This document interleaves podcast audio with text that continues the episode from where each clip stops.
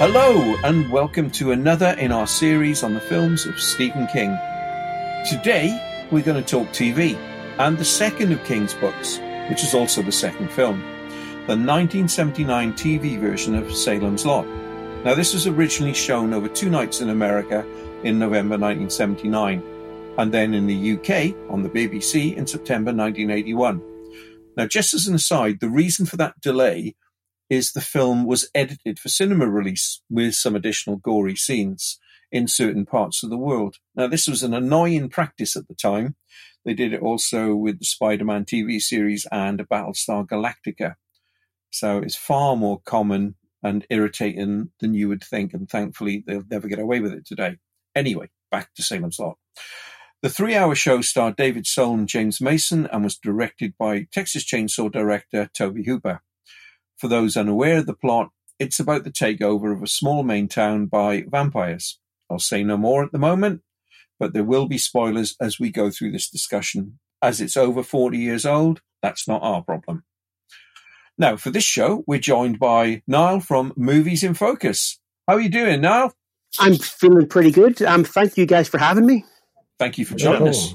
Are you a big Stephen King fan? I am a huge Stephen King fan, and not to sort of get ahead of ourselves, but Salem's Lot for me is probably one of his best books. I'd put it up there with The Shining, maybe probably top two. And I'm a big fan of the the miniseries as well, so it, it, it's great to be on here having a, a chat about it. So before we start on the show, though, do you want to tell our listeners a little bit about Movies in Focus and where they can find it and check you out?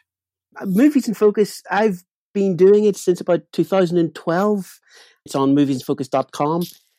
And it's pretty much just my perspective on films, film reviews, interviews, news. So it, it's kind of whatever takes my fancy on any given day. Um, a lot of modern stuff, a lot of kind of older stuff as well. Yeah, I just like to give a, a good broad scope from the, the big budget blockbusters to low budget films as well. So it, it's it's just somewhere where someone who loves movies and can come and just enjoy themselves and sort of learn, hopefully, if I've got anything to, to pass on. And, and I would agree. I mean, I've, I've looked around the site Movies in Focus, and some of your interviews are excellent. And I would recommend to anybody listening to this go to the site and have a look at those interviews. They're great. Oh, thank you. You're too kind. So, Salem's Lot.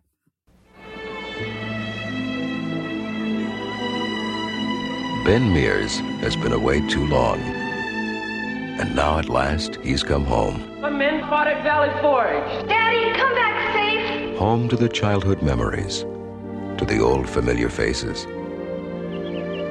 to a life unmolested by time. And with your saints, let him rejoice in your presence forever. We ask it through Christ our Lord. Amen. Home to Salem's Lot. A town too good to be true. What was that? Did you happen to notice the time when the boys left? We shouldn't have gone through the woods. It's a shortcut. Well, they should have been here half an hour ago. Wait! Danny, wait! Something is happening.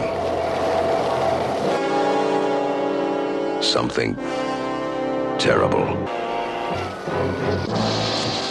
Now, I did a very high level thing on the story. What's the best way of summing up this plot? It's quite a complex and quite a long book. It's pretty much a, a small town drama intersped with a vampire tale of growing fear with a bit of the original Dracula and obviously Nosferatu. Now, what's interesting is Neil has only seen it today. I saw Ooh. I saw half of, half of it yesterday and the rest of it today, so pretty much two episodes.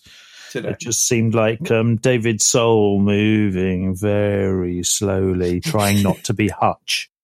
and that's not uh, that's not what I saw at all. But we'll come on to that later. So you've come at it from a different perspective. You don't completely. Know, you, did, you didn't know the story. Nope.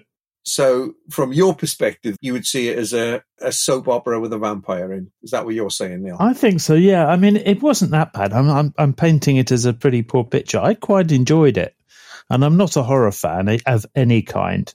Just think they're rubbish most of the time. But this one actually, yeah, it held my interest. because I did it over two days, I guess. So watching three hour film in one go was, uh, would have been a bit too much. I actually quite enjoyed it, despite David Soul. I just thought it was awful. Was it simply because of Starsky and Hutch that kind of put you off, or I think it probably was. Yes, yes. Uh, he just seemed to be trying desperately hard not to be that character from Starsky and Hutch, be somebody else, and I just. Uh, I met him once, Neil. He's a really nice guy. I'm sure he is. Just you know, this is my initial reaction from what basically this afternoon because of the uh, the second half. It's uh, he's walking in slow motion.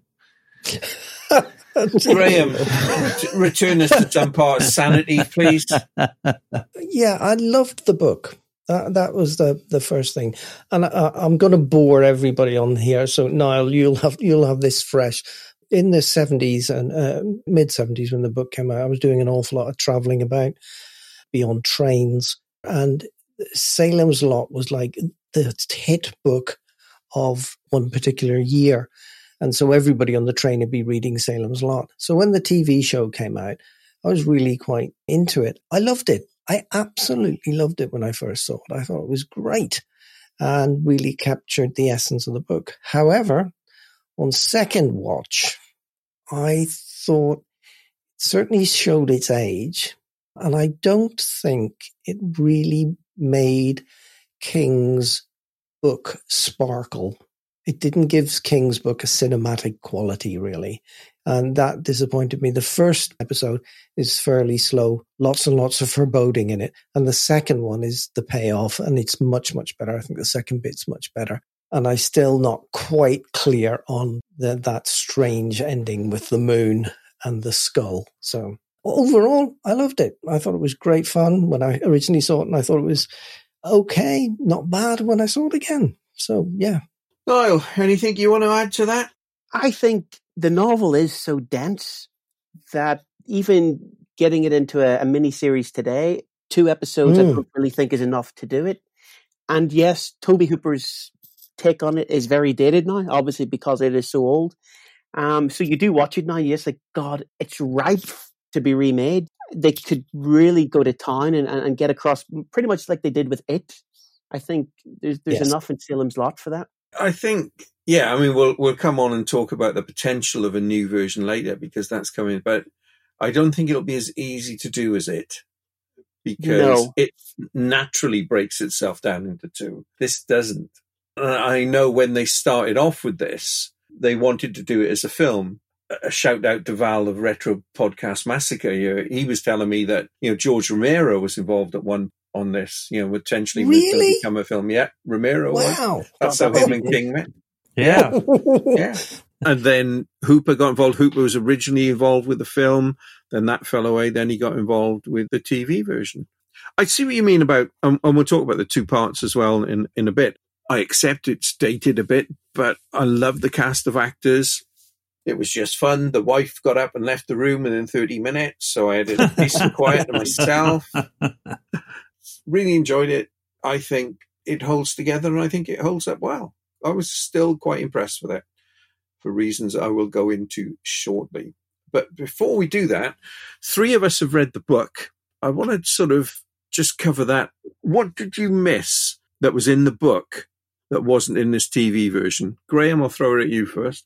I think Niall's already covered it. I like, uh, and I've always liked, and I'm a huge Stephen King fan, particularly The Dark Tower is the three dimensional nature of his characters and the incredible plotting he does and the pacing of his books are just superb.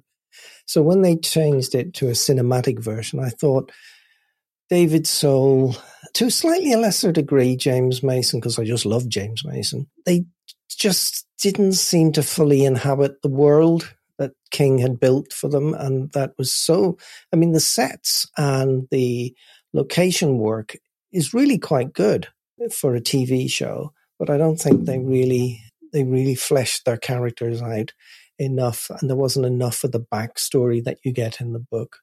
It's the same with all Stephen King films. I miss Stephen King in them. You know, I missed his writing, and I, I always think his books are so much better than anything that's ever been put on screen. Apart from maybe the Shawshank Redemption and the Green Mile, they're on, a, uh, on another level. I would add Stand By Me to that. But uh, oh, Niall. Yeah, yeah, I'd agree. what, what, what was missing for you from the book? I totally agree. It, it really is that sense of character, the development, and just the small details that, that Stephen King gets so right in his writing. It's like I've always thought The Shining, for example, would be a great book if he just took out the entire supernatural element and was just some guy up in a hotel with his family going slightly crazy. And you mean like like Kubrick did? Yeah, but kind of even slightly more grounded than that, you know. And uh, it's the same with Salem's Lot. It's the small town details. It's the characters. Um, like you said, you miss Stephen King, and even yes. when Stephen King writes the scripts for his own sort of adaptations, they're never quite as good as what he puts down on the novel page or the short story. Yeah, Stephen King's missing from it, and I, I just think you could probably drag out Salem's Lot to maybe a five, six parter, and that would give it a bit more room. That's interesting. Just something to pop into my head.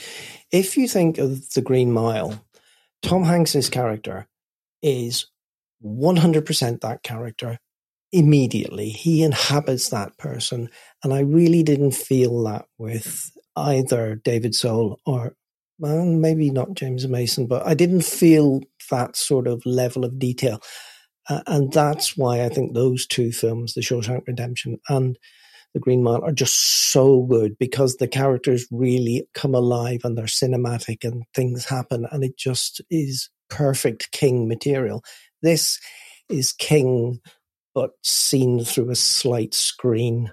You know, yeah, it just doesn't reach the level that the book did because the book had me when I read it, and I'm really looking back 40 years now trying to remember, remember it. I remember it just giving me this odd sensation of dread the whole time. And I just didn't get that from the cinematic thing because you know something's going to happen. And, and King keeps poking you every now and again. And you think, oh no, what's happening now? oh god something horrible is going to happen and then it does and it doesn't it's not over in a minute it takes hours of going through the book and it's still he's still winding you up so he's a master storyteller as we all know translating his work and getting that level of dread is and that's the problem with this adaptation the dread is in the house evil houses bring evil men didn't quite come across yeah, I think it's because it was made for TV. If you you see what Tobe Hooper did with Texas Chainsaw, you you know that that man can can give a building dread and fear. Ah, good, good and point. Yeah. I, I feel that because it was made for TV in a time where TV was so much more sanitized than it is today, it almost neuters the tension. You know, because of there were ad breaks, there were other factors at play. I, I don't think it was anyone's real artistic vision. It was a compromise. Well, I'll pick that up on Hooper, and I'll come back to, to my views in the book in a minute because I want to pick up on that because I think there are two Tobe Hoopers. There's before this and after this. Because if you look at Texas Chainsaw and Death Trap and films like that that are gritty and are raw and are nasty, then you've got this, Funhouse, Poltergeist. You know, those three sort of link together if you look at particularly at Funhouse and Poltergeist, there's no gore in them. There's more of a sense of fun than a sense of dread. I just think this in some way changed him, and I don't know, and I can't put my finger on why. I loved Poltergeist. I thought it was a great, great film. I mean, there's obviously the stories about Poltergeist and who really directed it. Oh, so, oh, yeah. You know, which is a, a, podcast for another time.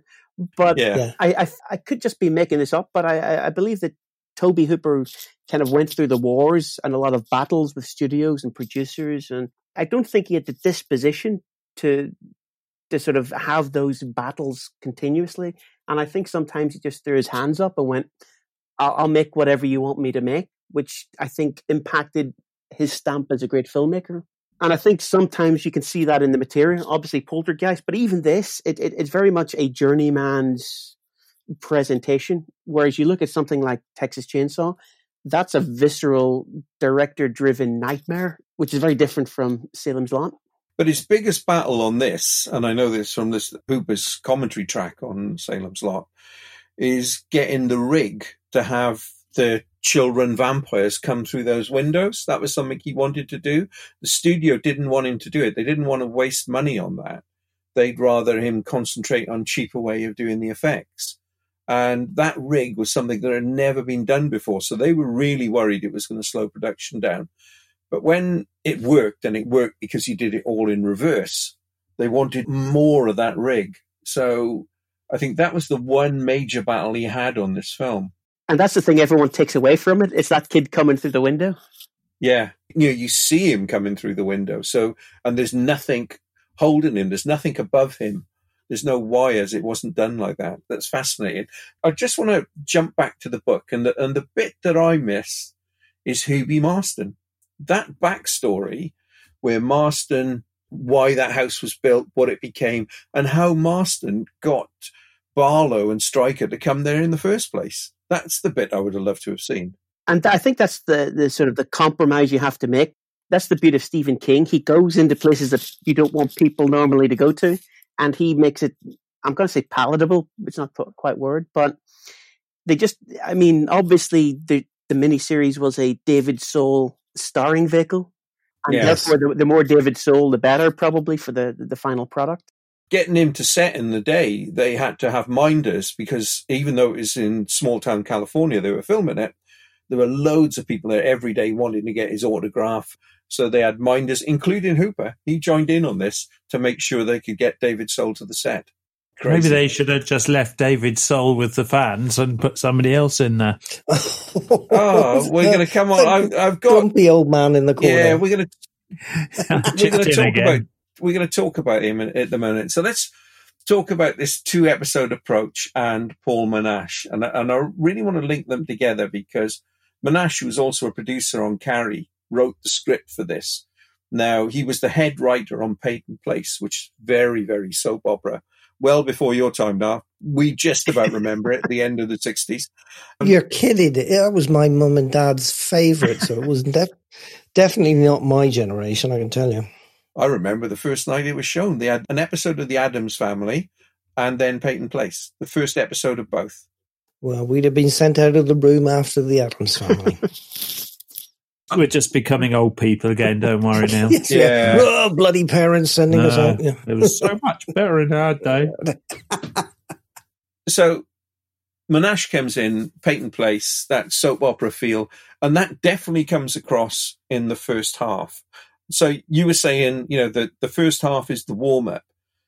I would say it warm up scene setter, and then he plays around with it. Admittedly, on a small scale. I mean, what were there three, four vampires in around Barlow's coffin at the end? But I just thought the way he played that, that soap opera to horror, for me really worked, almost like a Dark Shadows thing for late night TV. Yeah, I mean, I think the ending it, it sort of really builds to the climax. I mean, there's the sequence in the kitchen where um, Kurt Barlow or whatever he is, Nosferatu, kind of comes in and there's that violent sequence and it builds, you know, from that point onwards. I think you need that soap opera element to draw you into the characters and then good horror films have good characterization. And I think as flawed as it might be, Salem's Lot has great characterization. And then once things go to hell at the end, that makes it worthwhile. That's yeah. a good point. Yeah, because yeah. Uh, this was amazingly, at its time, the costliest miniseries that had ever been made on TV. Holy cow! Four, yeah, uh, four million. So half the budget of Star Wars, which was made what about two years earlier than this. Blimey. And Soul and Mason obviously would have got a lot of money, but that production at the end, you know, that staircase, which they took from Gone with the Wind, they modelled that whole inside of the house on horror classic. Not, yeah, not on Tar, not on Tara, but on the other house that Rhett Butler built. If you go back and look at that now, you will see that staircase. Ah, hilarious. Yeah. Blimey. Quite frankly, Mr. Barlow, I don't give a damn. Right. yeah. Because so then the look of it, you know, when you get into the house, and when you look at it from the outside, it has certain I think, a, a resemblance to the Psycho House. Yeah. With the odd mm. angles. Yeah. Uh, and, and then you get into it and it's everything's decayed. My first thought was, and Darren, if you're listening to this, sorry, mate, but my first thought was, how does Straker keep everything clean and not mildew on his clothes? And why come he doesn't smell? You know? yeah. It's just a thought that occurred to me as I was watching it. Practical um, as ever. Yeah. But that design of it, I, I thought was brilliant. You could see where the money was spent. Uh, the, when they got into the house, it really sort of started going. There was just one little bit that I couldn't stand. It tainted my entire watching, really. But the uh, yeah, the house was fantastic. Yeah. By the way, that house, the outside was actually built around a real house. And the people who lived in that house stayed there during production. so, that's, that's fantastic. You yeah, it's just, that. just a bizarre thing. Hooper said they found what they wanted. It was the one of the few places in California that could pass for Maine. So they wanted that hill. They wanted the, the, the house that they, but it had a normal house at that point. So they paid these people a load of money and built, and literally all four sides of the house they built around with this mock up of the Marsten house. It's effective. yeah, yeah, yeah. yeah. it works. So let's talk performances then, because this has been coming. David Soul. I went up there once. On a dare. You know how kids are. I was sweating scared. I sneaked around. Got into the house. What did you see? Ghosts. Everything. Every sound. Every shadow. I'm not sure what I saw. I, uh. I think I saw Hubie Marsten hanging by his neck. His face green, his eyes puffed shut. His hands livid. Was ghastly. And then he opened his eyes. He looked at me. He looked at me. And I took off. And I ran. I ran as fast as I could. I've never forgotten that. I'm going to throw my two penneth in first here. I thought Soul was brilliant. I thought the anxiety that that character has, you know, that he couldn't go back into the house when he relays the story of what happens to him as a child. And he's just fired up on anxiety the whole way through the show. The sweating, the looking, the the actions, and I thought he was superb. So Neil, he does have his moments. I I, I agree. I'm, I'm trashing him, but he's not that bad. There are good bits, and as you say, he is scared stiff, and it shows, and he, he does do that very well. All I can see is Hutch and thinking, how, goodness sake, sort it out, mate. Just rush in there, shoot everybody, and go home. You know, okay. How difficult can this be? Let's return to Salem's Lot. no, so you see, I quite like David So, and I think you're kind of looking at it from retrospectively because he's so typecast. You know, from yeah. Starsky and Hutch. So he's almost retroactively doing it a disservice, which isn't his fault. And it's kind of, no. you look at it now and you go, well, who would be better? And you go, well, Robert Redford if they made it, you know, a, a big screen thing or something like that.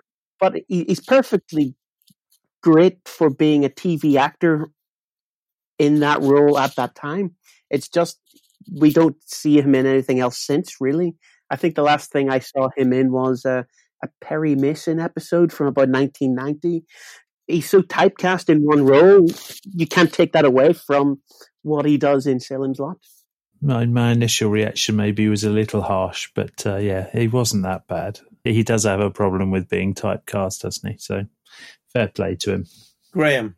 I thought he was okay. Um, there were some scenes that stood out for me when he was trying to build a crucifix uh, while yes, yeah, while he was in the um, mortuary, yeah, and yeah. the anxiety. I thought that worked quite well. Yeah, and he, he was constantly looking over his shoulders, and things things were getting worse and worse. I thought that was good. I thought his interaction with people in the town was a little forced, and the the ex boyfriend and that sort of stuff. I thought, yeah, okay, that's very Starsky and Hutch. Although he did get beaten up, actually.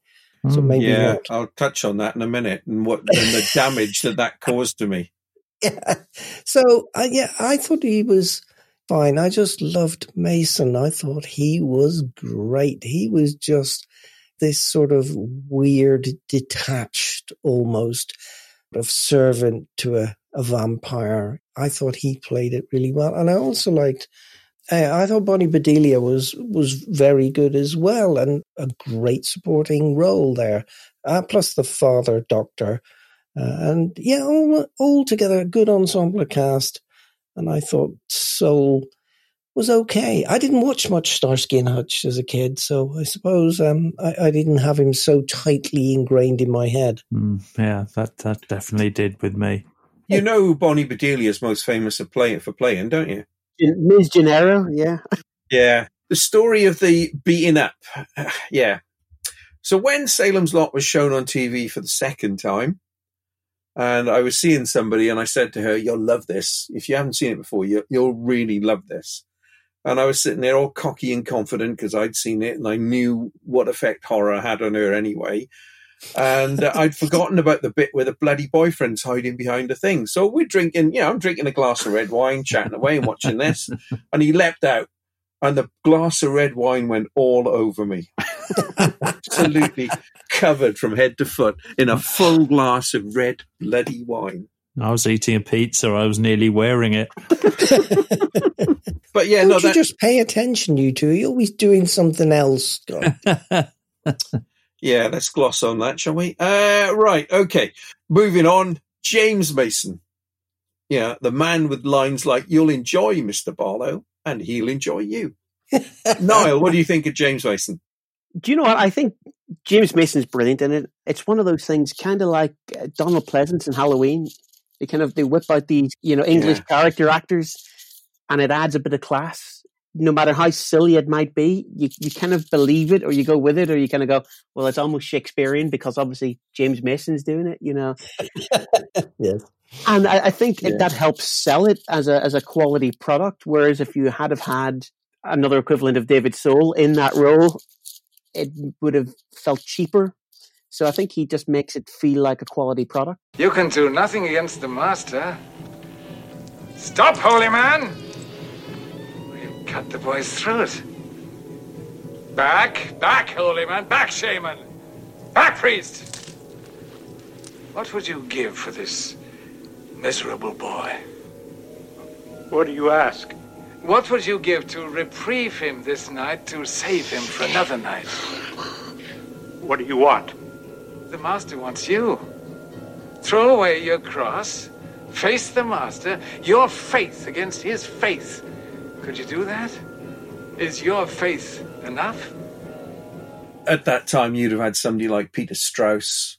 Yes. Um, Yeah. w- would have been on there. And I think I like Strauss, but I don't think he would have given to this what almost the pulpy quality. And and I mean that in a really nice way. And I think he he was good in that. But Mason, I mean, there's a lovely story from set. You can tell I've been listening to, to the um, commentary track where uh, Tobe Hooper was in the back filming with a handheld camera, filming Mason as they're driving down to the town.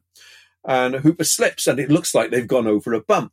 And he said, Oh, I'm sorry, James, we're going to have to go and do that again. And Mason said, Well, why not do a cutaway shot to a woman accidentally dropping a baby and I run over it and that would be the bump? Different film. Method acting. Yeah. There you go. Tobe Hooper felt they'd never get away with that on TV at the time. Mason is just quality, absolute quality. Yes, definitely. Neil, yeah, Neil. Oh yeah, absolutely. He was he, he basically uh, stole every scene, didn't he? Yeah, fantastic. and he wanted to do it. Yeah, he Mm. was he was quite keen to get involved. and his wife was in it. Yeah, that's right. Yeah, Mrs. Glick. What other performances stood out for you? I had a little soft spot for the um for the town drunk. I thought Oh, Elijah he- Cook Jr. Who doesn't? uh, Weasel Phillips. You know what? What was his backstory? What happened to him?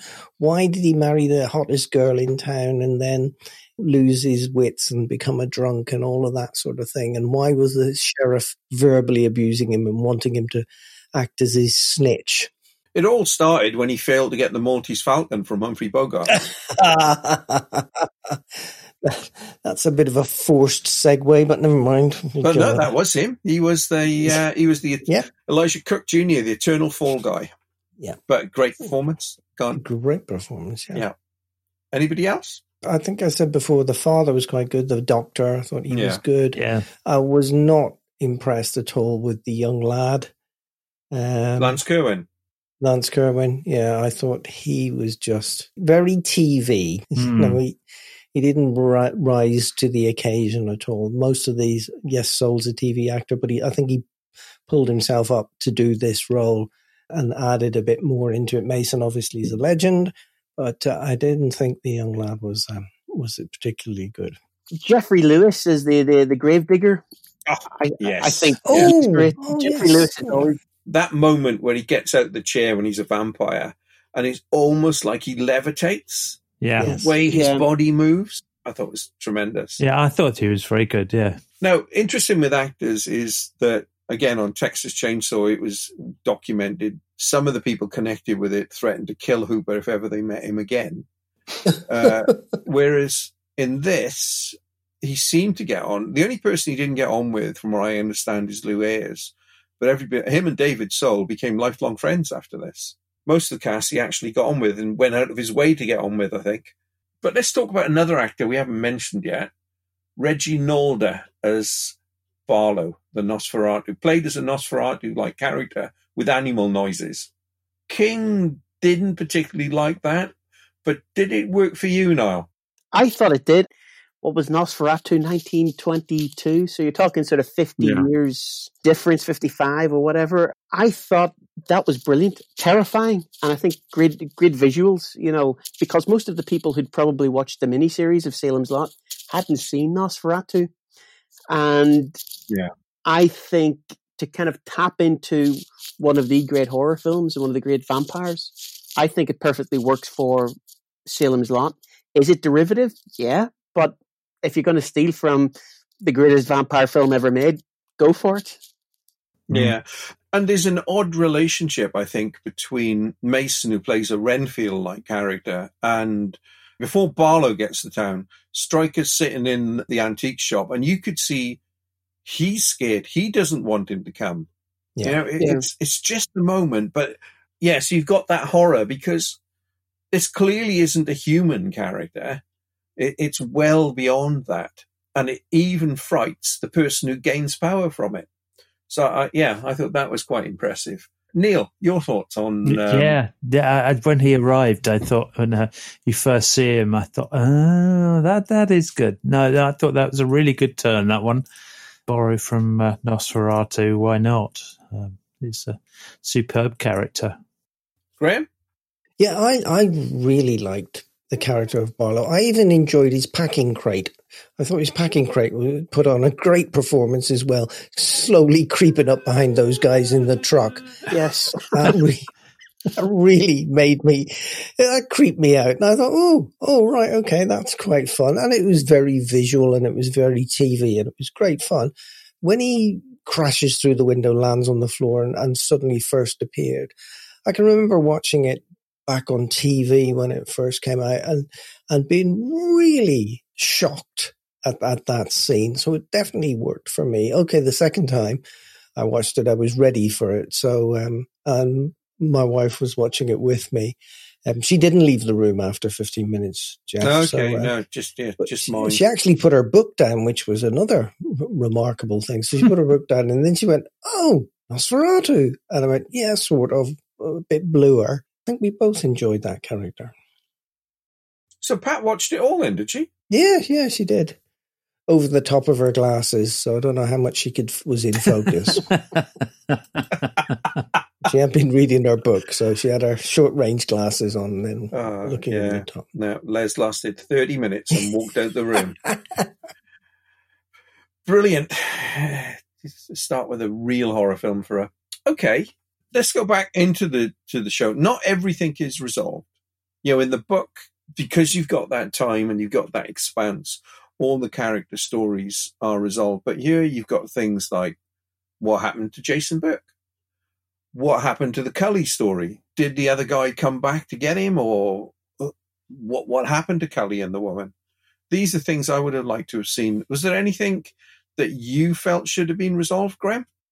No, no, because I, I found all of that sort of Peyton Place, small town drama bit a bit of a distraction. I wasn't really that interested in it. Yes, she was having an affair with our boss. Oh, how original is that? What, no, like that doesn't go on? Uh, no, I've never heard of that. exactly. It goes on all the bloody time, so it's not that interesting. I liked the main story so much. I, I wasn't really interested in other points not being resolved. I think at the end, when they become vampire hunters, I'd like to have seen that work its way out. But obviously, they they spent quite a bit of t- extra time after the final, where they finally got rid of Barlow, uh, getting to wherever it was, and then the vampires following them and them killing the, the woman vampire. Took two years. I've always said I like films that don't answer all the questions. I like things that are left hanging. So it was fine for me. No, what do you think? For me, it resolved the story that I was interested in. Um, yeah, does it leave little things hanging? Yeah, but I think again, you, you would end up ha- having like a larger piece or a, almost like a soap opera in itself, like a series. I, I was very much happy that characters that we, we kind of really enjoyed, we focused in on, it continued for that, you know, the David Soul. So yeah, are there little strands? That's what you get with these sort of multifaceted, different plotline things. Uh, I, I walked away very happy with it. Yeah. Mm. Okay. While we're on sort of aspects of storytelling, I mean, one of the things I particularly like about Stephen King is you've got the main story here and you've got something going on to the side that you can't quite see. And in this, clearly, it's the Marsten house. It's the whole history of Salem's Lot, that there might be something lurking underneath of it, which he touched in a story called Jerusalem's Lot, Poe type story.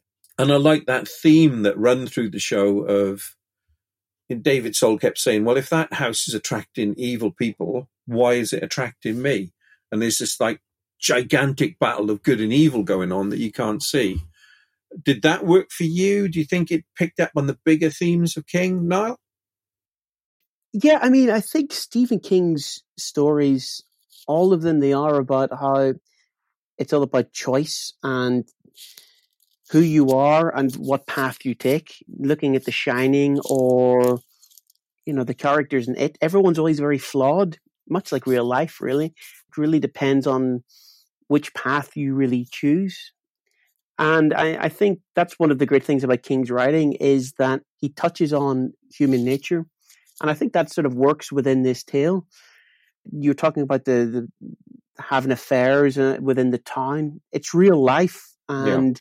King touches on that so well, which is why his, his work is so good. So for me, I think all those little elements work incredibly well and they make it onto the screen, not quite in as much detail, but in enough for you to know that there's a, there's a tiny bit of depth under that surface. Yeah, I think that's a, a very fair point. Neil, as you haven't read the book and have just come to this, did you get that impression there was something bigger going on? Yeah, yeah, definitely. I mean, where did Barlow come from? Um, there's obviously a whole load of other stuff. What else was happening? Yeah, no, I did. Yes, definitely. Uh, and you're in a tiny snippet of it, aren't you? Yes. Yeah. yeah. No, that's fair. Graham? Yeah, I just love the the line "An evil house attracts evil men," and that's always what I look for in in King's books and in King's work is things can also be evil yeah, and evil houses, and, and I suppose ghost stories tend to be haunted houses a lot, but King takes them to a, a much more refined level. So this is a an evil house, and here's an evil vampire, and they get together, and the whole town suffers. I just, I just thought the the bigger story and uh, and the hunt when they go off hunting vampires, and where do these vampires come from, and how do they take over people? Like James Mason and what's that relationship. It's all layers upon layers upon layers. It's great fun. It's great fun. I love it. And of course, King himself has broadened out the world, if you like, of Salem's Lot. There was a, a sequel of sorts, a short story, one for the road. Anybody read that? I've not. No. It's, I won't spoil it for you. It's in the Night Shift collection. Is that the uh, one with the vampires in the plane? That's no. the Night Flyer. The night. There we go. Yeah. Right. Okay. It's set in a town nearby Salem's Lot a few years later. It's just a little story, but it tells you something about Salem's Lot. If nobody's read it, I'm not going to say a word. All I would say is track it down. It's quite a short, a very short story, but well, well worth reading. And what's it called again? One for the Road. Then there was a movie sequel, Turn to Salem's Lot, which I refused to watch. I don't know if anybody else seen that. Nope. I've not, no. No, that was. Uh, I've not even watched the Rob Lowe remake. He did a series about 10, 15 years ago, didn't he? He did. Where he was a David Soul character. Um, I've not watched that either because I, I thought the, the Tobe Hooper was, was so good that yep. I, I, didn't want to ruin it. Uh, and it would have ruined it. It ruined it for me for a whole host of reasons. but we'll talk about that in another show. One of the best versions of this was Radio 4 did a six, five, six part version in the mid 90s with Doug Bradley doing the voice of Barlow. It's just incredible. Doug Bradley, obviously Pinhead in the Hellraiser series, does a tremendous version of it. Well, the story behind this is it was late at night. I had two young children at the time, and I used to just put all the episodes on cassette. Remember them, Neil? Cassette? Yeah. Mm-hmm. yeah, yeah. no, you lost me, Jeff. Yeah, vaguely. And I'd play them in the car, and I was taking the kids somewhere, and I was really into the story. I think we had, I had two episodes left to go. It was on a quiet bit. Should be able to play a little bit of this without terrifying the children who were five and three at the time. And so I put it on, and it's the bit where they get in the house, and Barlow's waiting for them. Barlow, not Straker, in the radio version. And I've forgotten, I just got into it and I drive in. And the next thing I know is this screaming from my daughter from the back of the car. Thought, oh, God, look, I'll turn it off. I'll buy you an ice cream. Don't tell your mum. Yeah, don't tell your mum. don't tell your mum. It didn't happen. but it is really good. Brilliant. Yeah. So, so they have covered it, and of course, at the at the moment, they're doing a TV series of Jerusalem's Lot, and I don't know how close that's going to be to the original short story, which is set a century or so before the event of Salem's Lot. But Warner Brothers, after the success of it, are looking at a big screen version of Salem's Lot. Oh wow! It's gone a bit quiet because Doctor Sleep didn't get them the money they were hoping for. And my question to you all then on that is if they go ahead with this big screen version, should it be one film or two? And what would you like to see it cover or change in modern days?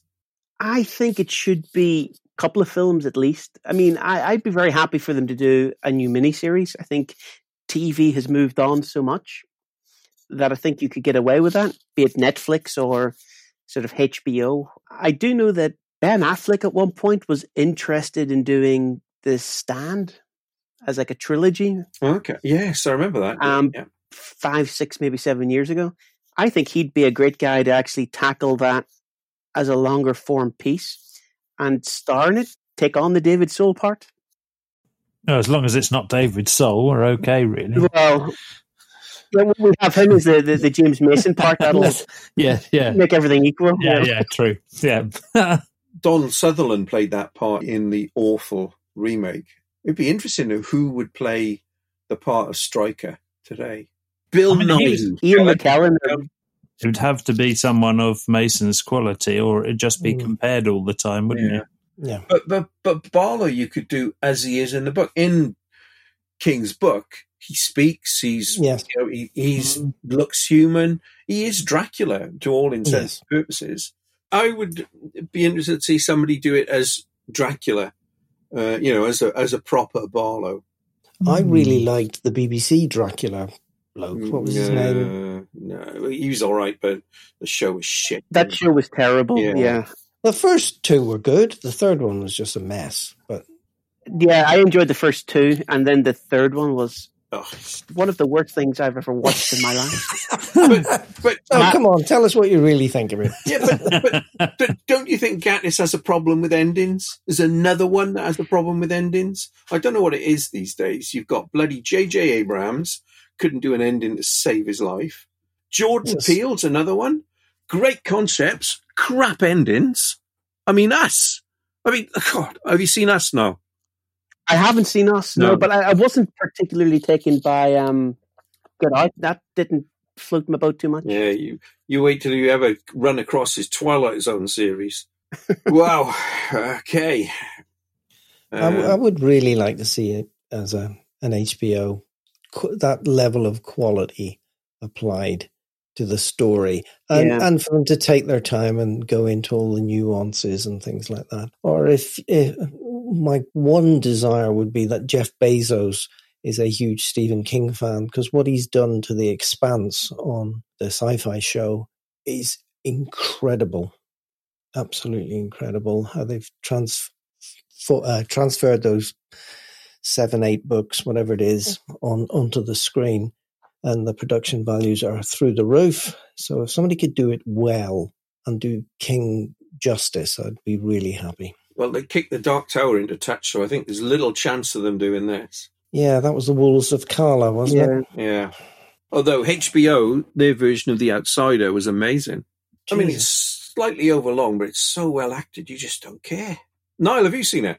I haven't, no. Oh, just if you can track it down, Honestly, it is. I must give it a go. Yeah. Yeah. You know, Ben Mendelsohn, Paddy Considine turned up in it. And I was really thrown when he just appears, thinking, what's he doing in this? And he's great again. You know, really good. It's just so well done. Neil, I will start with you. Your final thoughts on the 1979 version of Salem's Lot. Would you recommend it to people? well, I, I, I thought it was a lot better than I thought it was going to be.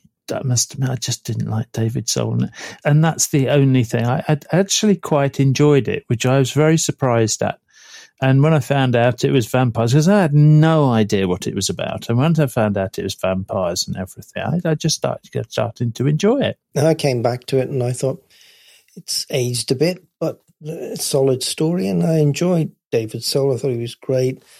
Um, this time, I was really, really so much more taken with James Mason than I was the last time. And I just thought it was great. Enjoyed the music, thought the music was fine. Set and the production values were great. You know, cinematography, mm, okay, all right. Of its time, very TV.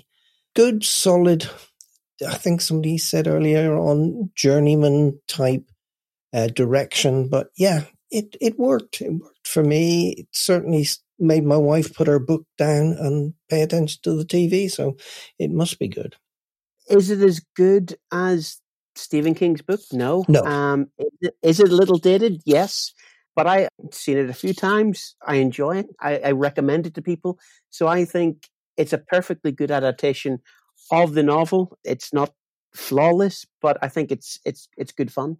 And I would agree. I would agree with that. It is great fun. I just want to pick up on that point that Graham was saying about the music by Harry Sukman. He'd worked quite closely in his younger days with Bernard Herrmann. And I think an element of that came across in the music as well. But I think overall, for me, David Soul and James Mason drive this. I didn't think there was any fat on it. It was quite lean, even at three hours. And it's a cracking good yarn. What I have to say is thank you all for a fascinating discussion about a surprisingly good version. We'll return in the near future with a new panel to discuss Stanley Kubrick's film, The Shining. Oh, thank you very much for joining us. I hope you can make more of our Stephen King discussions. Yes, please.